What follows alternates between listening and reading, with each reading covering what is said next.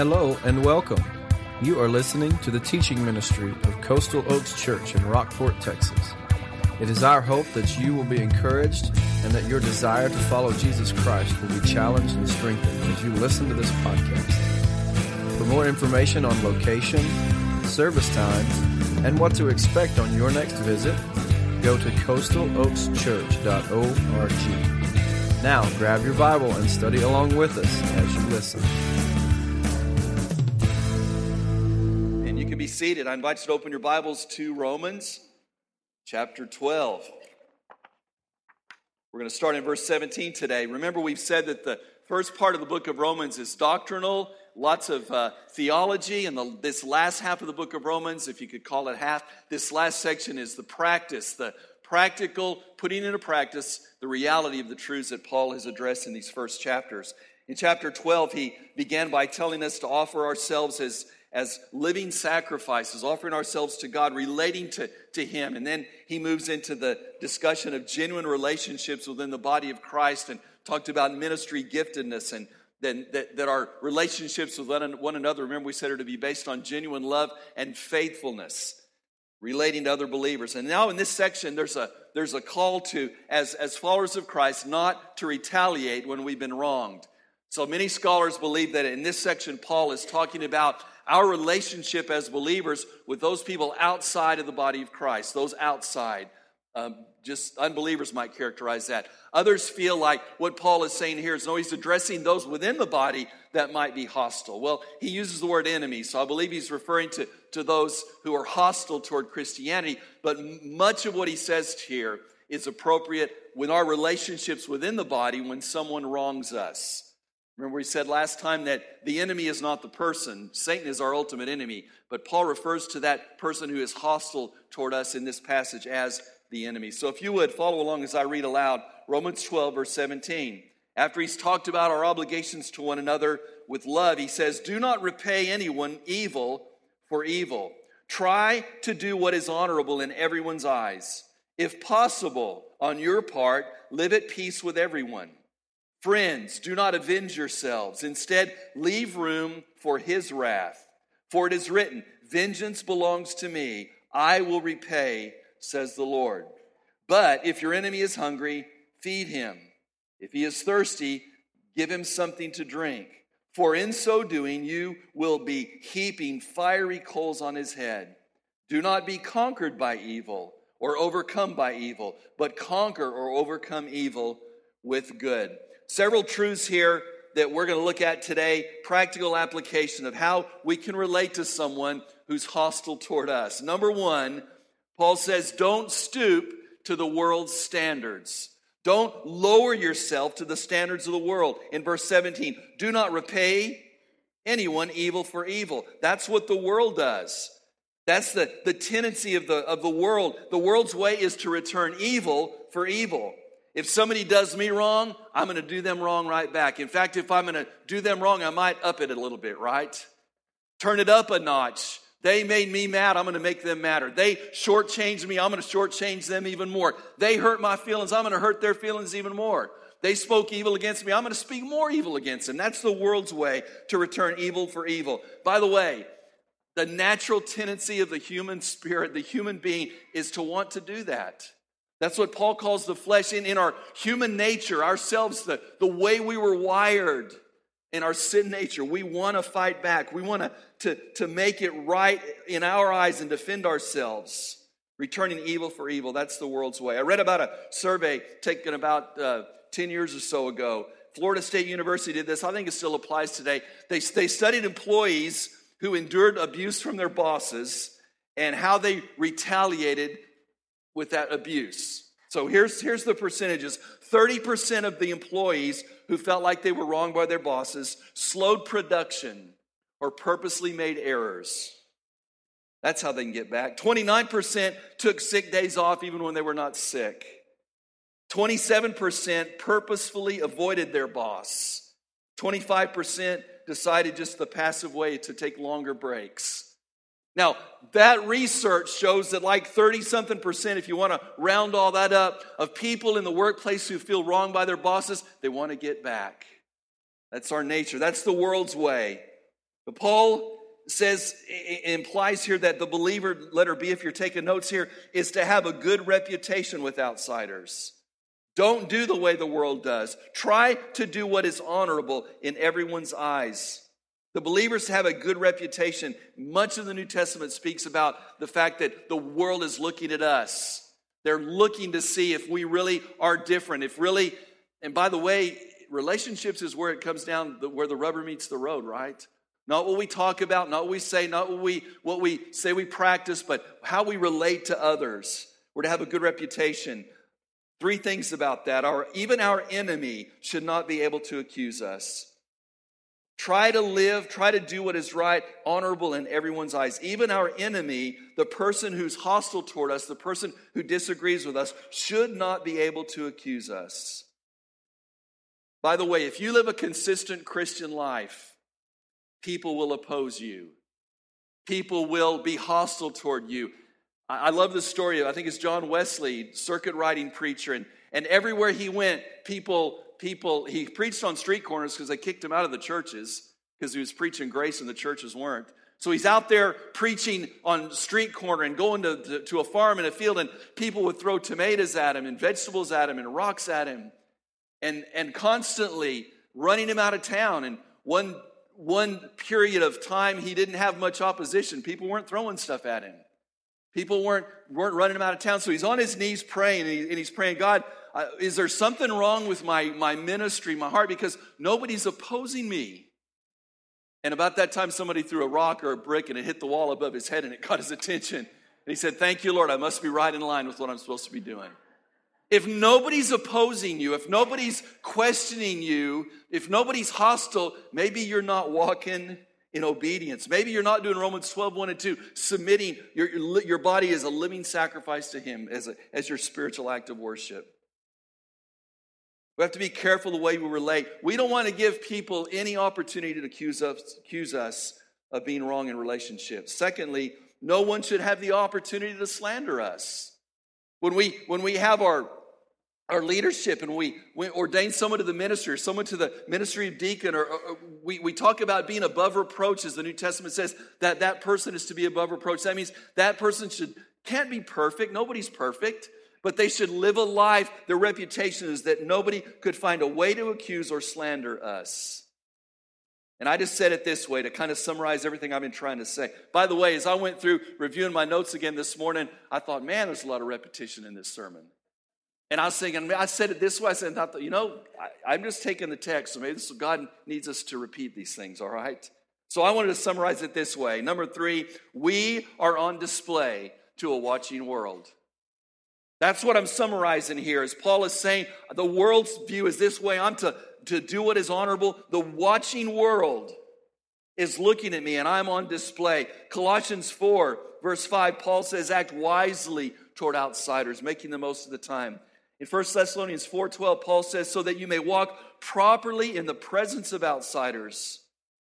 In 1 Timothy 3 7, he writes, furthermore, he, speaking of a leader, should have a good reputation among outsiders so that he does not fall into disgrace and the devil's trap. We are on display to a watching world. Sagemont Church in Houston, that it's been our model for debt free ministry. Their, their mission statement right now is they want to be living proof of a loving God to a watching world. Isn't that good? Living proof of a loving God to a watching world. They are watching us we're on display. Back in the 1800s, when the Northwestern Mutual Life Insurance Company came into existence, it was a small company, just started out. They began to take clients and begin to sign up life insurance policies. And immediately after the company started, there was a train wreck, and, and 14 people were killed. Two of those were people who had policies with this Northwestern Mutual Life Insurance Company. Immediately before they even had a chance to have people paying in there's time for payout and i think it was 30 $3500 that shows you how times have changed. But all the company had in their in their uh, till was $2000 so the owner of the company and the treasurer both went out and borrowed the money so that they could pay the, the life insurance claims to pay the policies to those families who had lost loved ones and this is what the, the, the, the, uh, the history says about them. Those two men agreed together that they would rather see the company fail than to neglect their obligation to those people who trusted them to keep their word. I thought, well, that's, that's the description of the way we should be as followers of Christ. We should go overboard. I'm not advocating borrowing money to do that. We want to be debt free, right? But we should go overboard to make sure that our word is our word and that we are people of integrity and that they can't accuse us. That's verse 17. Let's look at verse 18 now. It's pretty clear. He says, if possible, some translations say, as far as is possible. If possible, on your part, live at peace with everyone. Number two, try, and I put the word try in there because Paul says, if possible, try to live at peace with everyone. We are to be peacemakers, not sources of conflict. We are to be peacemakers, not sources of conflict. Now, can you see how that would apply to the congregation as well as our relationship to those outside who are hostile toward Christianity? I don't want to be the cause of conflict. Sometimes people come to me about issues and they'll say, Pastor, I, I really want to be part of the part of the solution, not a part of the problem. Boy, I like that. Sometimes I want to say, um, Thank you for bringing to my attention all those things that you think are wrong. Like I didn't see those things. But are you ready to step up and help? I had a conversation one time with a man who was uh, uh, had grown up in the church, traditional church. He had even been made a deacon, and we were talking one day, and, and he said, "Kevin, do they teach this at seminary?" I said, "What?" He said, "Do they do they teach that when you go to your pastor with an idea, that the pastor says, "Are you going to do something about it?" Do they teach that at seminary? I said, What do you mean? He said, Well, I, I, we, we've noticed that there needs to be a Sunday school class for young adults. And so we went to the pastor and told him, and he said, Well, are you praying about teaching that? Do they teach that in seminary? I said, No, they don't. Said, But I think it's biblical. He didn't like that response, but are you ready to be a part of the solution? Are you ready to say, Oh, there's a need there. We need workers. We need service. We need this. We need that. Okay. Sometimes I want to say, duh. Are you willing to, to be a part of the solution? It's not a source of the conflict. Secondly, I just want to say this because Paul mentions it peace with all men is conditional. It's conditional. It may not be possible. He uses that phrase, if possible. William Barclay, a, a, scholar of several generations back, said Christianity is not an easygoing tolerance which will accept anything and shut its eyes to everything. There may come a time when some battle has to be fought, and when it does, the Christian will not shirk it. That's true, if possible. It may not be possible to live at peace because that person may draw a line in the sand because their convictions are so strongly against what your convictions are and, and you there's a there, there's may not be opportunity. So recognize that. If possible it may not be. J vernon mcgee used to tell a story about going to visit a neighbor of one of his church members and he's talking to his church member about i'm going to go visit your neighbor and the, and the church member said look you don't even bother they don't get along with anyone you can try they don't like anybody there are people like that. That doesn't mean we don't try, but it does mean that we may need to recognize there are some we may not be able to live at peace with. Secondly, and I think this is so true, we can only be responsible for our part. You might paraphrase what Paul is saying in verse 18 is do your part as far as you can do your part. This isn't in your outline, but I want us to look at Matthew 7. Where is Matthew? I'm going the wrong way. Matthew, Mark, Luke, John. In Matthew 7, verse 3, as, as Jesus is teaching about judging, in verse 3, listen to this. Maybe you've heard this. Why do you look at the speck in your brother's eye but don't notice the log in your own eye? Or how can you say to your brother, Let me take the speck out of your eye, and look, there's a log in your eye? Hypocrite! First, take the log out of your eye, and then you will see clearly to take the speck out of your brother's eye.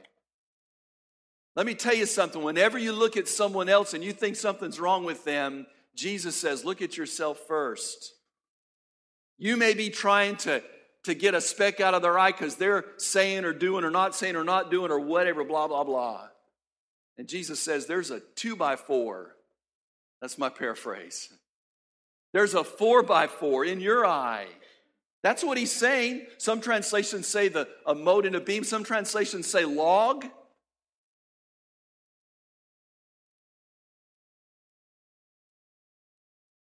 Jesus says what Paul is saying here. You do what you can do. You do what your part is. By the way, you know what I found? When I step back and begin to search my own heart and prayerfully look at me and my junk, their junk doesn't seem to be such a big deal anymore. There have been times when I've wanted to straighten somebody out in the Lord. Just tell them what for, you know? And I begin to, to do what Jesus says, what Paul says. Look, look at your own life. And I, and I realize I got so much work to do right here. I don't, I don't have time to mess with you. Maybe the reason you're, you've been so busy with noticing what's wrong with everybody else is because you haven't spent enough time checking your own heart. He says, try to live at peace as far as possible. And I think that means do your part. Number three, look at verse 19. Y'all hear that thunder? Yeah. And all God's people said, right? Wait, when we were meeting in the gym, right behind the, the, this property, right in the gym back there, a rainstorm came through one Sunday morning on that metal roof, and it was so loud, even with the, the, the, the speakers, they couldn't hear my voice. I was pushing as hard as I could. We just heard this roar of, so we just sat back and listened to the rain for a while. We won't do that today. We have a real roof, okay? Verse 19 Friends, do not avenge yourselves. Instead, leave room for his wrath. For it is written, Vengeance belongs to me, I will repay says the Lord. Number three, always leave the results with God. That's a good policy, isn't it? Doesn't matter what you're talking about. If you're talking about stewardship and giving and tithing, if you're talking about relationships, if you're talking about ministry opportunities, if you're talking about missions, always leave the results with God. But Paul is talking about relationships here. He's talking about the the tendency in the human, the human nature to get back at someone, to retaliate, to avenge ourselves. He says, don't do it. Don't avenge yourselves. Leave room for God. Several things I want to say about that to kind of break it down. Only God is capable of administering unbiased judgment. Only God can do that. Only God can be completely fair and unbiased. You may think you can, you may think you know what's right for a person. Let God take it. Listen, He's never too lenient and He's never too strict. Isn't that good? Now, one of the struggles of, with, that we had parenting our kids is when are we being too strict and when are we being too lenient? When our daughter was born, I, I, I just wanted to be the perfect parent. I think I was too strict with her. And then our son came along, and so we kind of pulled it back a little bit. I think we got too lenient with him. And it's a give and take, isn't it? And as parents, sometimes you say, Lord, help. God never has to worry about that. I never have to worry about is he going to be fair? Is he going to be just? He's always, un, he's always without bias. By the way, someone said it this way if you're trying to defend yourself, then God can't. If you're trying to defend yourself, you're not leaving room for God to defend you. If you really have been wronged, let God handle it. Because if you're trying to make it right and fix it in your own way by getting back at that person, God doesn't have room to get in there. If you're, if you're busy trying to draw the line and defend your rights and your privileges, blah, blah, blah, that doesn't leave room for God to work. And that's my next point. What a great transition Give God room and time to work. Give him room. Give him time. By the way, his, his vengeance, his wrath, his justice is not always immediate. Did you hear that? God, why haven't you done something about that? Give him time, give him room. Do you know if you go back and look at your Old Testament history, you see the children of Israel when God gave them the land of Canaan and told them to go in and wipe out all the Canaanites and the Hittites and the Jebusites and the, all the ites. When God told them to do that, that was a judgment on those nations because for 400 years, those nations were practicing child sacrifice. They were terribly, terribly wicked people. And for 400 years, God waited on those people to respond. And finally, He used the children of Israel to be judgment on them. If it had been you, would you have waited that long? Uh, I wouldn't have. Give God room. Get out of the way. Sometimes when we're teaching on marriage with, with husbands and wives and their relationships, and, and I didn't make this up, I heard someone say it, a, a lady say this, I think it's good. The definition of wives submit to your husband, you know what this one lady said? That means you duck so that God can smack him.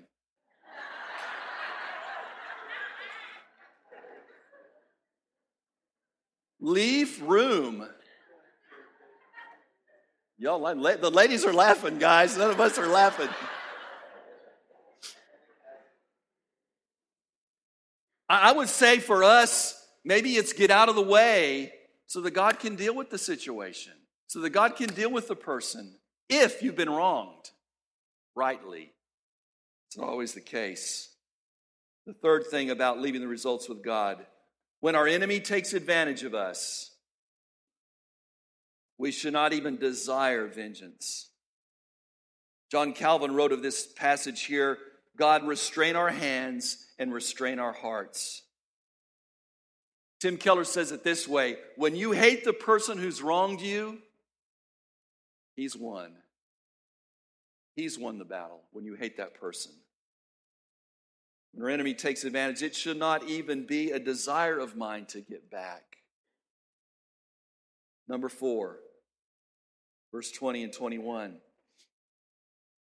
But if your enemy is hungry, feed him. If he's thirsty, give him something to drink. For in doing so, you will be heaping fiery coals on his head. Do not be conquered by evil, but conquer evil with good. Meet the needs of those who are hostile toward you.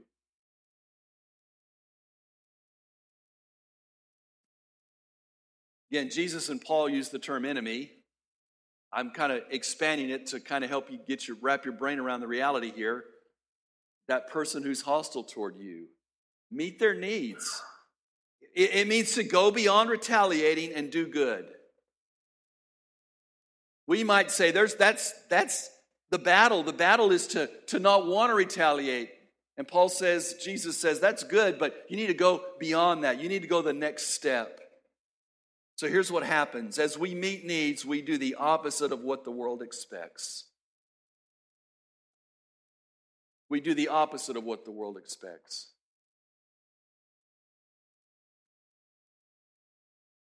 Your neighbor gets mad at you and keys your car.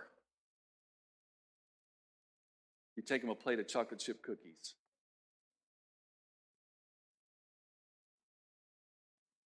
I mean, real chocolate chip cookies. the normal family recipe, okay? I know what some of you are thinking. That's what they, they expect us to key their car. They expect us to slander them on Facebook. They expect us to, to tell our friends we hate them. We, they expect us to rally the troops and say, I've been hurt, I've been hurt. That's what they expect. When we meet their needs, we do the opposite of what they expect. Here's the world's way. Number one, at its worst, the world returns evil for evil. At its worst. When you return evil for evil, you're adding fuel to the fire. You're just stoking the flame. At its best, the world returns good for good. At its best, you're good to me, I'll be good to you. Here's Jesus' way always return good for evil. Always return good for evil.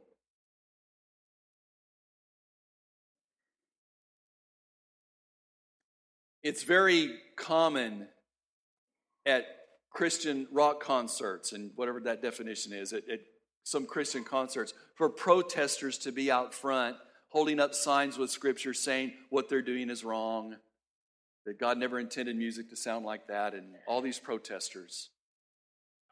I think it was Switchfoot at one of their concerts. There were people out protesting them, and some of the band went out with coffee and donuts and tried to love on the protesters. At the conclusion of some of their concerts, they will say, Now, look, look, they talk about their music and they'll say, There are people out there who don't agree with what we're doing, and they're going to say some things to you, and they're going to, you just go out and love them. Just go out and love them. I think that's appropriate. Return good for evil. When somebody slanders you, don't slander them back. Find something good to say about them. Fourthly, your kindness will impact that person. Your kindness will impact that person. If he's hungry, give him food. If he's thirsty, give him something to drink. Look at the last part of verse 20. For in doing so, you will be heaping fiery coals on his head. What in the world does that mean? Most scholars believe that, that the intent of that is to say by meeting the needs of that person, you're going to bring remorse and sorrow on them for the way they've treated you. Some translators say that it's referring to the fact of a person carrying hot coals to a fire, that you're adding coals to their fire to help stoke their fire. I'm not sure if that's intended there, but I know this. The other person's going to be impacted when I do something kind to them, when I meet a need that they have.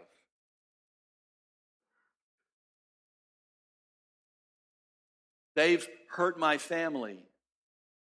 So I'll go mow their grass because it needs it.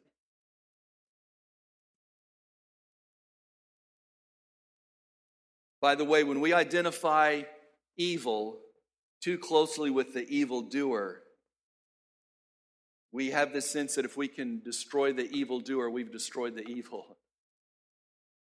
Be careful about that. Remember who our real enemy is? Satan. Our goal should be to show love, kindness, forgiveness to anyone who's wronged us. I mentioned re- repetition. I just want to close with this summary, all right? In case you've missed this. First, avo- don't avoid the hostile person. Don't avoid them. Because Jesus is saying, do your part. Paul is saying, do your part. The Bible's saying, meet their needs, go the extra mile. I got a phone call recently from a man who had been offended by another man, a, a, a peer, a colleague. And this phone call went something like this Did you hear what he said to me? Did you hear that, that, that statement he made? I said, I, I'm not sure. I was in a meeting. I said, I, Yeah, I, I think I do. Do you know what he meant by that? And I said, No, I don't. Well, here's what he meant by that. That was interesting that he knew what that other man meant by that. Can you believe he said that and meant that? And I said, Well, I don't know that he meant that, and I'm not sure that's what he intended, but have you talked to him? No. But can you believe he said that? Repeatedly in that 10 minute conversation, I probably said five times, or I don't know how many, I wasn't counting. Go talk to that man. Take him to lunch. Ask him what he meant.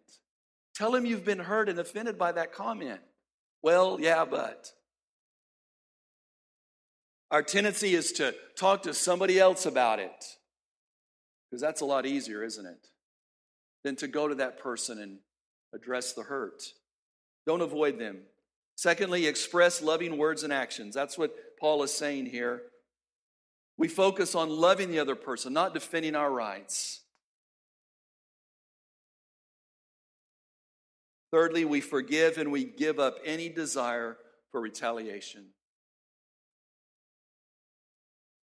Not so easy, is it? Joe Stowell tells a story about a high school football coach. And whenever their team would lose, the coach instructions to the, the ground were leave that, that score, that losing score on the scoreboard for the whole week. I want, I want this team to see that they lost.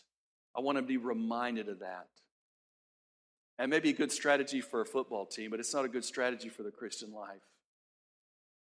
Some of us just need to turn off the scoreboard. Quit looking at the scoreboard. Here's a novel idea quit keeping score of how bad everybody's been toward you. And let's act loving and forgiving toward those who've wronged us. Let's pray together.